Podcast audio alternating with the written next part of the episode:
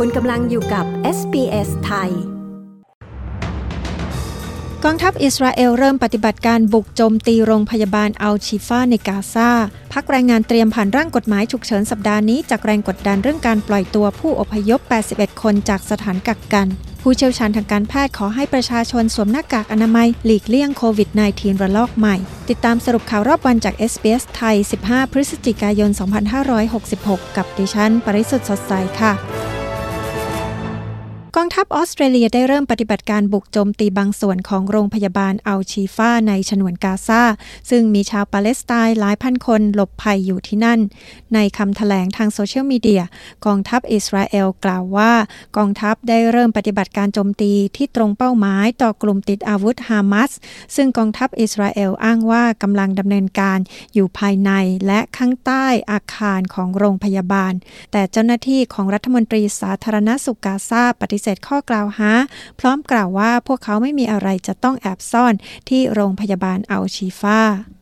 องกัส เทเลอร์ โฆษกด้านการคลังของพรรคฝ่ายค้านสาพันธรัฐกล่าวว่าข้อมูลล่าสุดเรื่องการเติบโตของค่าจ้าง เพิกเฉยต่อความจริงที่ว่ากำลังซื้อได้ลดลงอย่างต่อเนื่อง อันเป็นผลมาจากภาวะเงินเฟ้อ ทั้งนี้สำนักงานสถิติแห่งออสเตรเลียได้เผยแพร่ ดัชนีราคาค่าจ้าง ซึ่งแสดงให้เห็นว่าเงินเดือนของลูกจ้าง ได้เติบโตอย่างแข็งแกร่งที่สุด ในรอบไตรมาสในระยะเวลา 26 ปี ที่ได้มีการตรวจวัดดัชนีราคาค่าจ้างได้เพิ่มขึ้น 0.8%ในไตรมาสเดือนมิถุนายน โดยคิดเป็น 3.6%ต่อปี แม้กระนั้น อัตราการเติบโตรายปีของค่าจ้างยังคงตามหลังอัตราเงินเฟ้อรายปี ซึ่งขณะนี้อยู่ที่ 5.4% พักแรงงานได้เตรียมเสนอร่างกฎหมายฉุกเฉินในสัปดาห์นี้ท่ามกลางความกดดันที่เพิ่มขึ้นจากพักฝ่ายค้านเกี่ยวกับการดำเนินการของรัฐบาล เรื่องการปล่อยตัวผู้อพยพ 81 คน ที่เคยถูกกักกันตัวตลอดชีวิต จากสถานกักกันสำนักงานตรวจคนเข้าเมือง ผู้อพยพดังกล่าวได้รับการปล่อยตัวจากสถานกักกันของสำนักงานตรวจคนเข้าเมือง เนื่องจากคำตัดสินของศาลสูงเมื่อสัปดาห์ที่แล้ว ซึ่งพบว่าการกักกันตัวอย่างไม่มีกำหนดปล่อยนั้นผิดกฎหมาย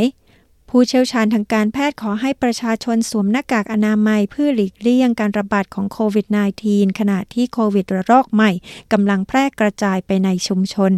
มหาวิทยาลัยนิวเซาท์เวลส์ระบุว่าจำนวนผู้ติดเชื้อ เริ่มเพิ่มขึ้นในรัฐวิกตอเรียตั้งแต่เดือนสิงหาคม ในขณะที่ในควีนสแลนด์จำนวนผู้ป่วยหนักจากโควิด -19 จนต้องเข้าโรงพยาบาล พุ่งสูงขึ้นในช่วงไม่กี่สัปดาห์ที่ผ่านมา ขณะที่จำนวนการฉีดวัคซีนลดน้อยลงอย่างต่อเนื่อง นายแพทย์พอลกริฟฟิน แพทย์ด้านโรคติดเชื้อบอกกับ Channel 7 ว่า ผู้คนควรสวมหน้ากากอนามัย โดยเฉพาะในสถานที่ปิดที่อากาศถ่ายเทไม่สะดวก ทั้งหมดนี้คือสรุปข่าวรอบวันจาก s อ s ไทย พุธที่ 15 พฤศจิกายน พุทธศักราช 2566 ดิฉัน ปริสุทธ์สดใสรายงานค่ะ